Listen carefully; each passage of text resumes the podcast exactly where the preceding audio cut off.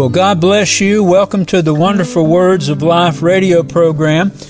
We are studying and continuing our study in the life of our Lord and Savior Jesus Christ.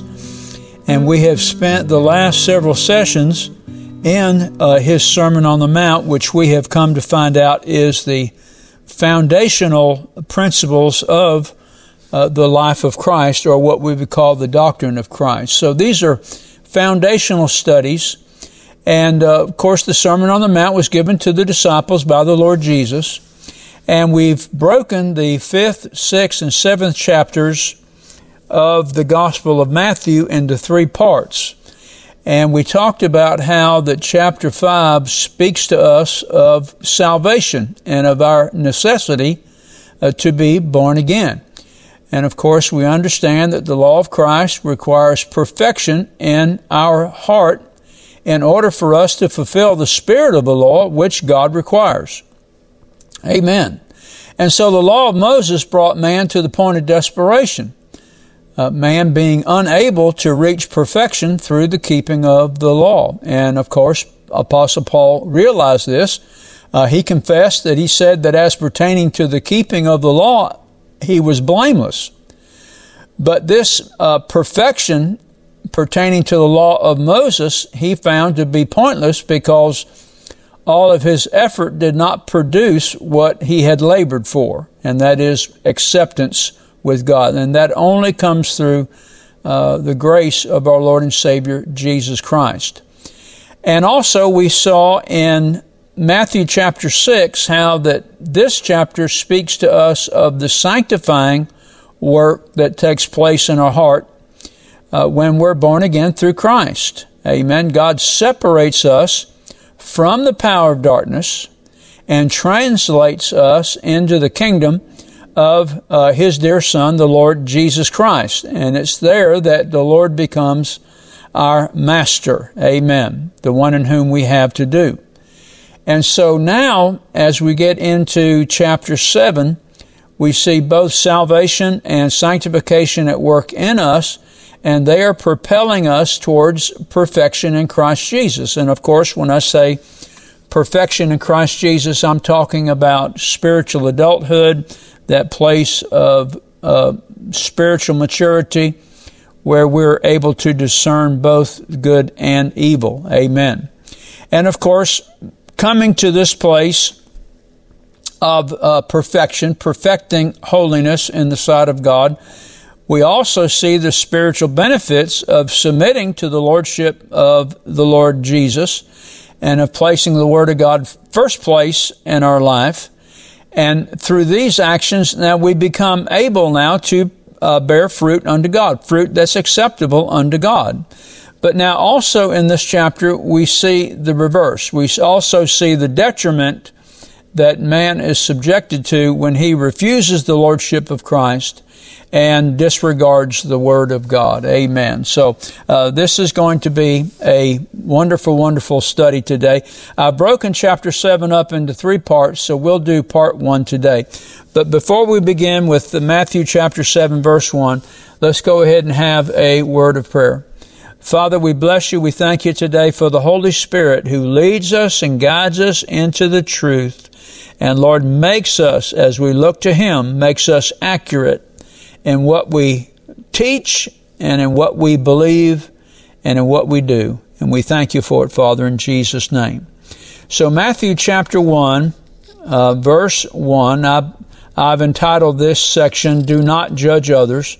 Notice what uh, the Lord Jesus says. He says, Judge not that ye be not judged. Now, the word translated judge comes from a Greek verb, krino and it means that uh, that we, by judging others, we place ourselves as Lord over them. And that's exactly what uh, this word intimates. It means assuming a superior position to where we uh, look down and judge others for their faults. And so, and, and I the, the, Lord Jesus has a lot to say about this in this next few verses. Um, it's only God Himself that is righteous to judge.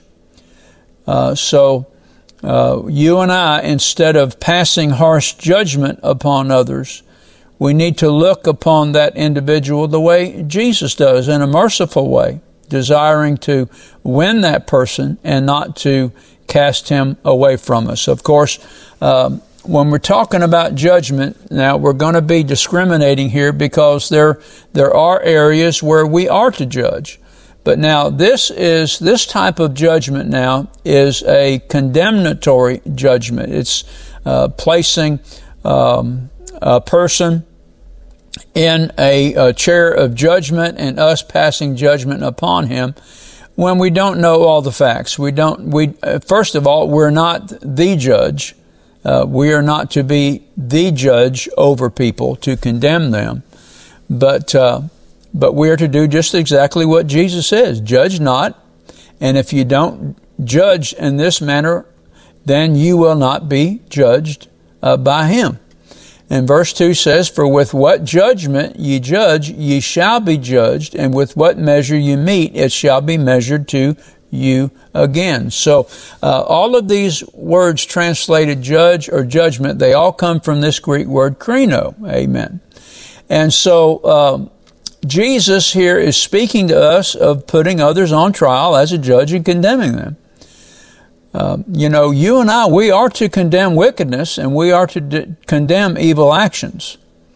Um, but we ourselves, we're not to judge and condemn others as a means of destroying them. Uh, we are men of God, and so we're men of mercy. We're men of compassion. Amen. And never, ever, ever should it be once witnessed within the believer or within the church that we condemn others as an art of character assassination or as a personal destruction to destroy other people. That is not of God, that's of the devil, that's of the spirit of this world. And of course, we have uh, a perfect example in the trial of Jesus where Annas and Caiaphas uh, openly lied and subverted the law in order to condemn Jesus. This is the type of judgment that God condemns. So, and of course, when we're dealing with brothers and sisters in Christ, they're not our servants. You know, and Scripture tells us that we are not to judge another man's servant because it's before the Lord that that, that, that servant stands or whether he falls. So, um, so we, we are not to sit in the seat of judge and we are not to judge others. And then, of course, in verse 3, the Lord Jesus tells us why.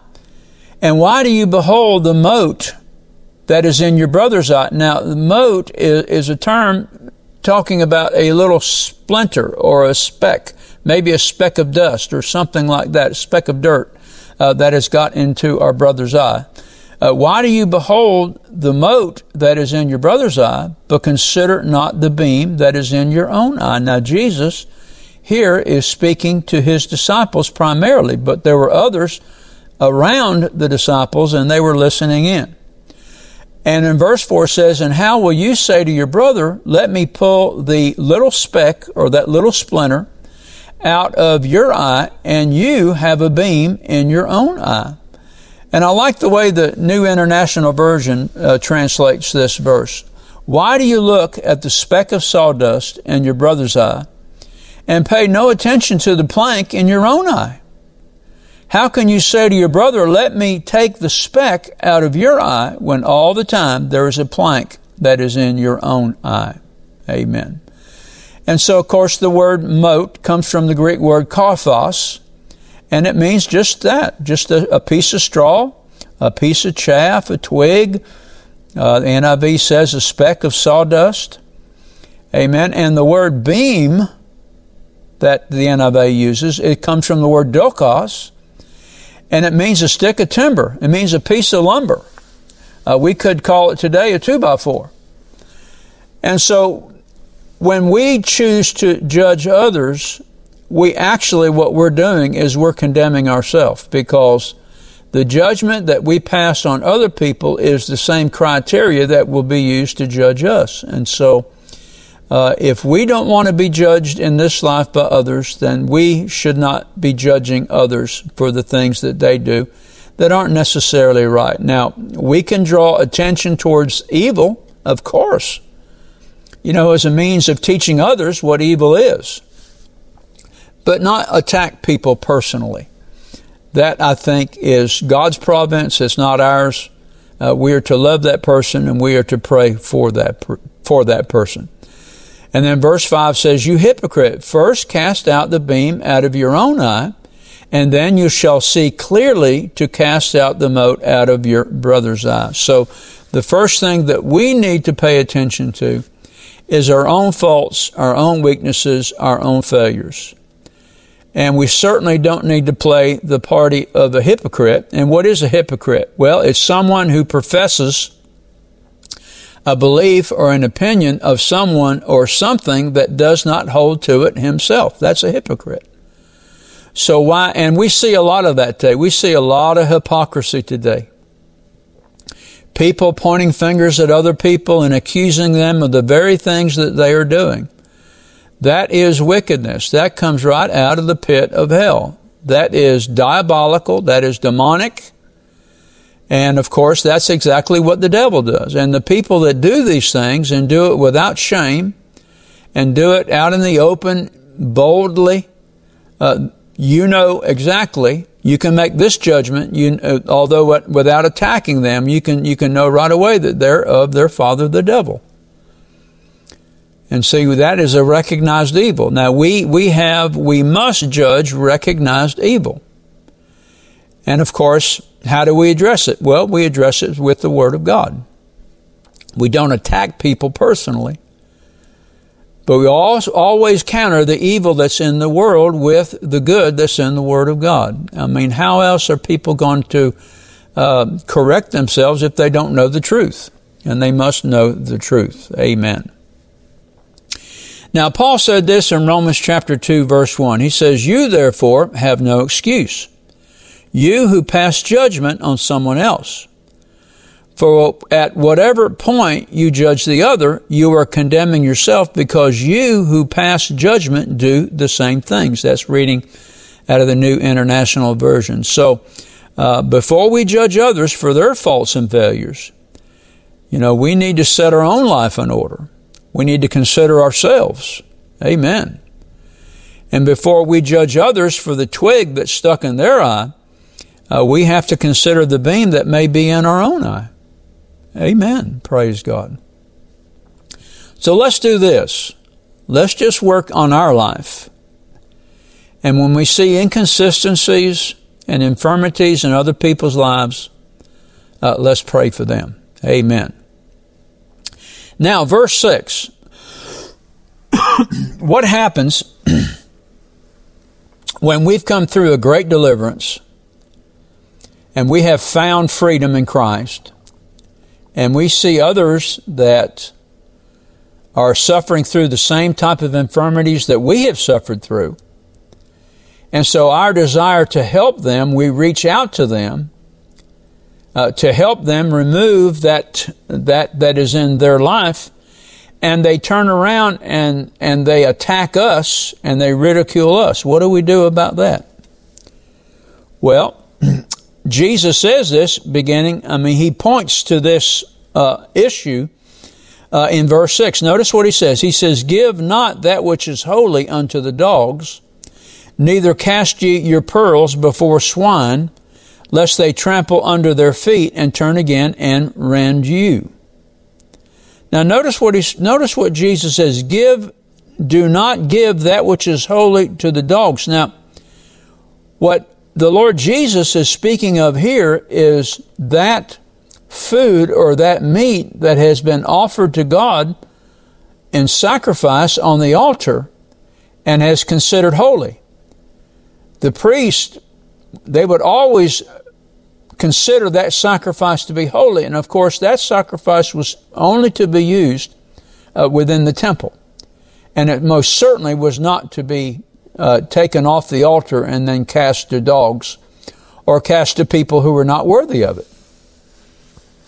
And so, what Jesus, I think, is saying here, he's talking about the truth that we have found out through deliverance the things that we have gone through, the things that uh, now we desire through our deliverance, we desire to see other people delivered. And so we go to certain individuals with a desire to help them, but they turn right around and they attack us. And so what Jesus is saying here is that when in the midst of trying to minister to people, not judging them, but a desire to help them. And of course, the people that we desire to help turn around and attack us, then uh, we're to offer nothing else. And I think that's what Jesus is speaking of here when he says, Give not that which is holy unto dogs, neither cast ye your pearls before swine, lest they trample them under their feet and turn again and rend you. See, what you have, you have from God. I mean, that is your blessing. That is something that God has done for you. And of course, you want to turn around and, and, and take that blessing and give it to somebody else because uh, you're grateful to the Lord for that. Well, not everybody is going to receive it. Many times they'll turn around and call you a hypocrite. Oh, you hypocrite, why are you trying to judge me? Or they'll, they'll attack you for trying to judge them, and you're not judging them, you're just trying to help them. So what are we to do? Well, we're to do exactly what Jesus told his disciples when he sent them out to minister. And he said this, if the house, once you enter into a house, if the house is worthy, then let your peace come upon it. In other words, you bless it. But if it is not worthy, then let your peace return to you. And see, we are not to give that which we consider to be holy I mean, what God has done in my life, you know, delivering me from a lot of evil, that's sacred to me. That's holy to me. But now, see, I, I know I don't believe God delivers me. I know He has delivered me, and I can take that which God has done to me and I can help others. Well, not everyone is willing to receive that because of pride, because of selfishness, selfishness, or whatever. You know, we are not to judge people unjustly, but we are to judge between that which is evil and between that which is good. And believe me, there are people in this world who do not appreciate the way God has worked in your life. As a matter of fact, they don't like it at all. And if you try to help them, they'll attack you. And so these are the things that Jesus is warning us. You know, we're not to uh, give that which is holy uh, and we can look, use this as a as an example of truth. We are not to give what we have come to know to be the truth to dogs. Why? Because they'll turn around and rend us, or to swine. We're not to give our pearls, amen, to the swine, because they'll trample that truth underfoot, and they'll come and they'll rend us. They'll attack us. Amen. So, I think the Lord is speaking there of people that we just can't help we may try, but they're not going to receive help from us. And I've had people come to my church when I was pastoring, and I just I wanted to help them. I w- would go to visit them, and I you know I just did it one time, and I knew just by their demeanor and just by their attitude that they had no respect for me. They did not want me to be their pastor, and so I had just to leave them alone. And uh, you know, and just pray that somewhere along the line somebody's going to be able to uh, reach that person and to help them. Amen. So, I remember, as an example, years ago watching a minister on TV uh, attempt to speak to everyone in the audience. Now he was he was on a, a television show that was antagonistic towards him. But yet he felt the need to speak the truth. And when he began to speak to the audience concerning holy conduct, that entire audience turned on him and began to revile him to the great delight of the host. Everything that the minister said was true. I mean, it was scriptural.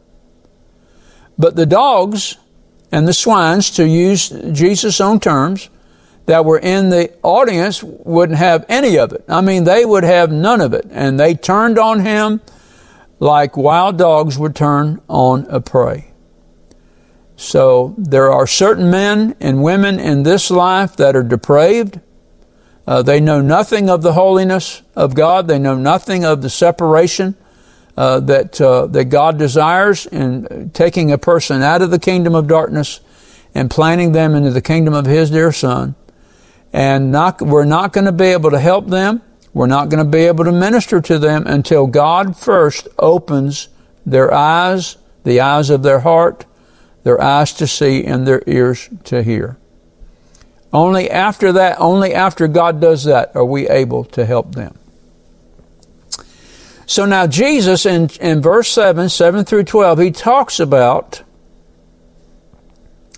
the area of prayer. And I think this certainly, this passage certainly has to do with everything that is in this chapter, but also has to do with everything that we have uh, taught and we have looked at in the previous two chapters. Now, verse 7 says this Ask, and it shall be given you. Seek, and ye shall find. Knock, and it shall be opened unto you. So that tells us right there that the things that we uh, need to know concerning people, places, and things will be revealed to us. Now, these three words, ask, seek, knock, they're all present active imperatives. In other words, they are commands that Jesus is telling his disciples. And of course, Jesus is speaking to us today that we are to do in prayer in petition and intercessory prayer. We are to ask, we are to seek, and we are to knock.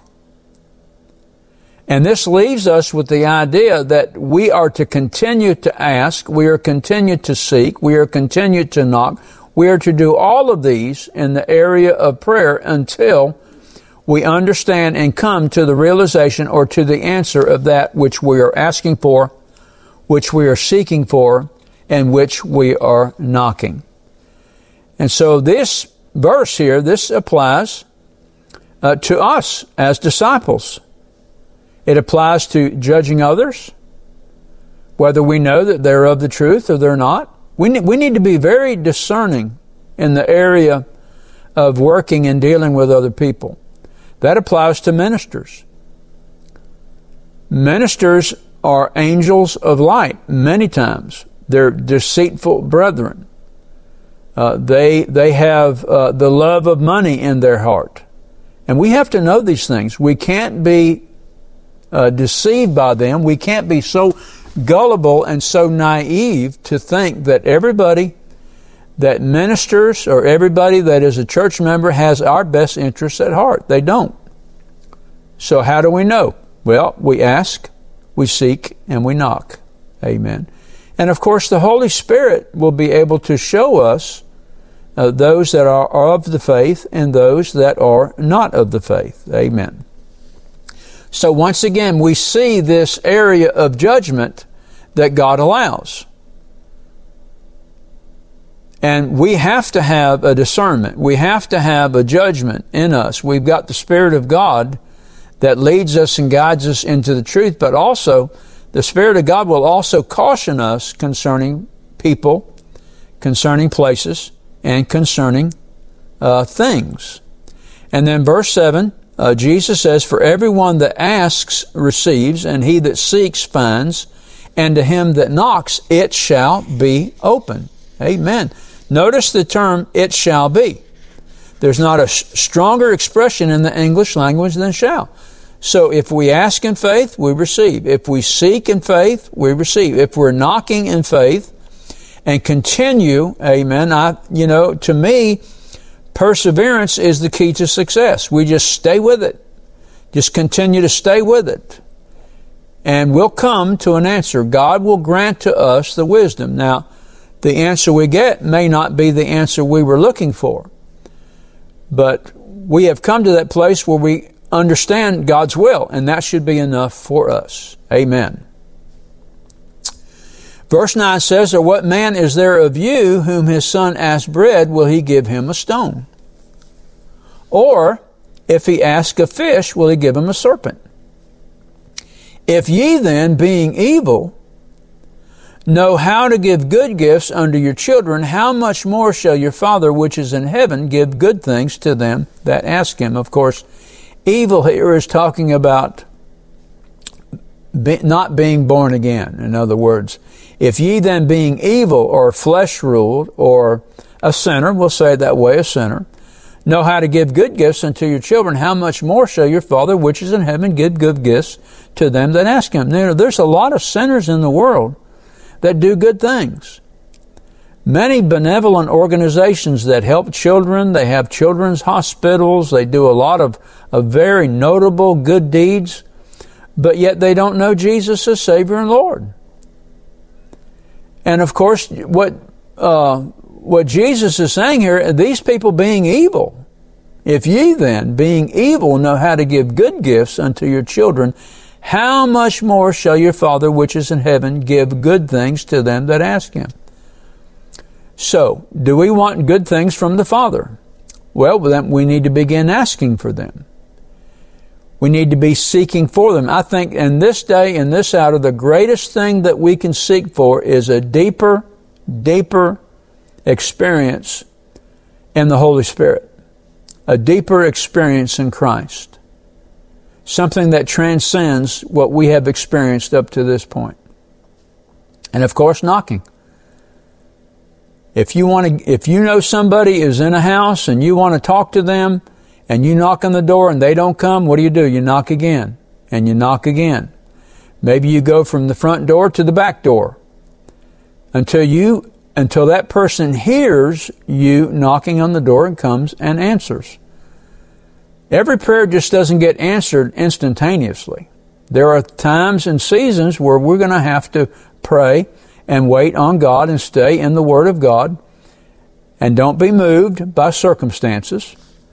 Notice what uh, what John writes in 1 John chapter 5 verse 14 and 15 and this is the confidence that we have in him that if we ask anything according to his will he hears us according to his will he hears us this is what makes praying the Word of God so important.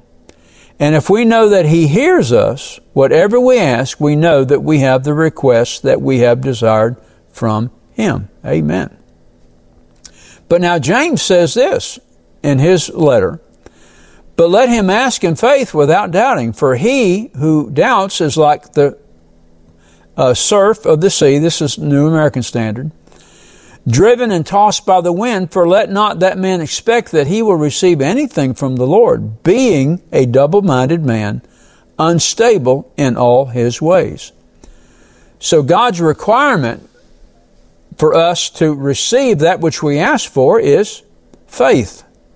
Got to have faith in Him, faith in His ability, faith in the Word of God. Because really, prayer is praying what He has already said. That's praying His Word. Amen. And then, of course, verse 12 says, Therefore, all things whatsoever ye would men should do to you, do even so to them, for this is the law and the prophets. Do you like being judged by others? Well, don't judge others. Amen. Do you like being attacked? Well, don't attack others. Be wise as serpents, like Jesus said, but also be as harmless as doves. And just walk like Jesus walked. We, we, that's what we need to do. We need to endeavor in every area of our life to walk as He walked. Amen. And to be like Him. He has certainly given us the power to do that, hasn't He?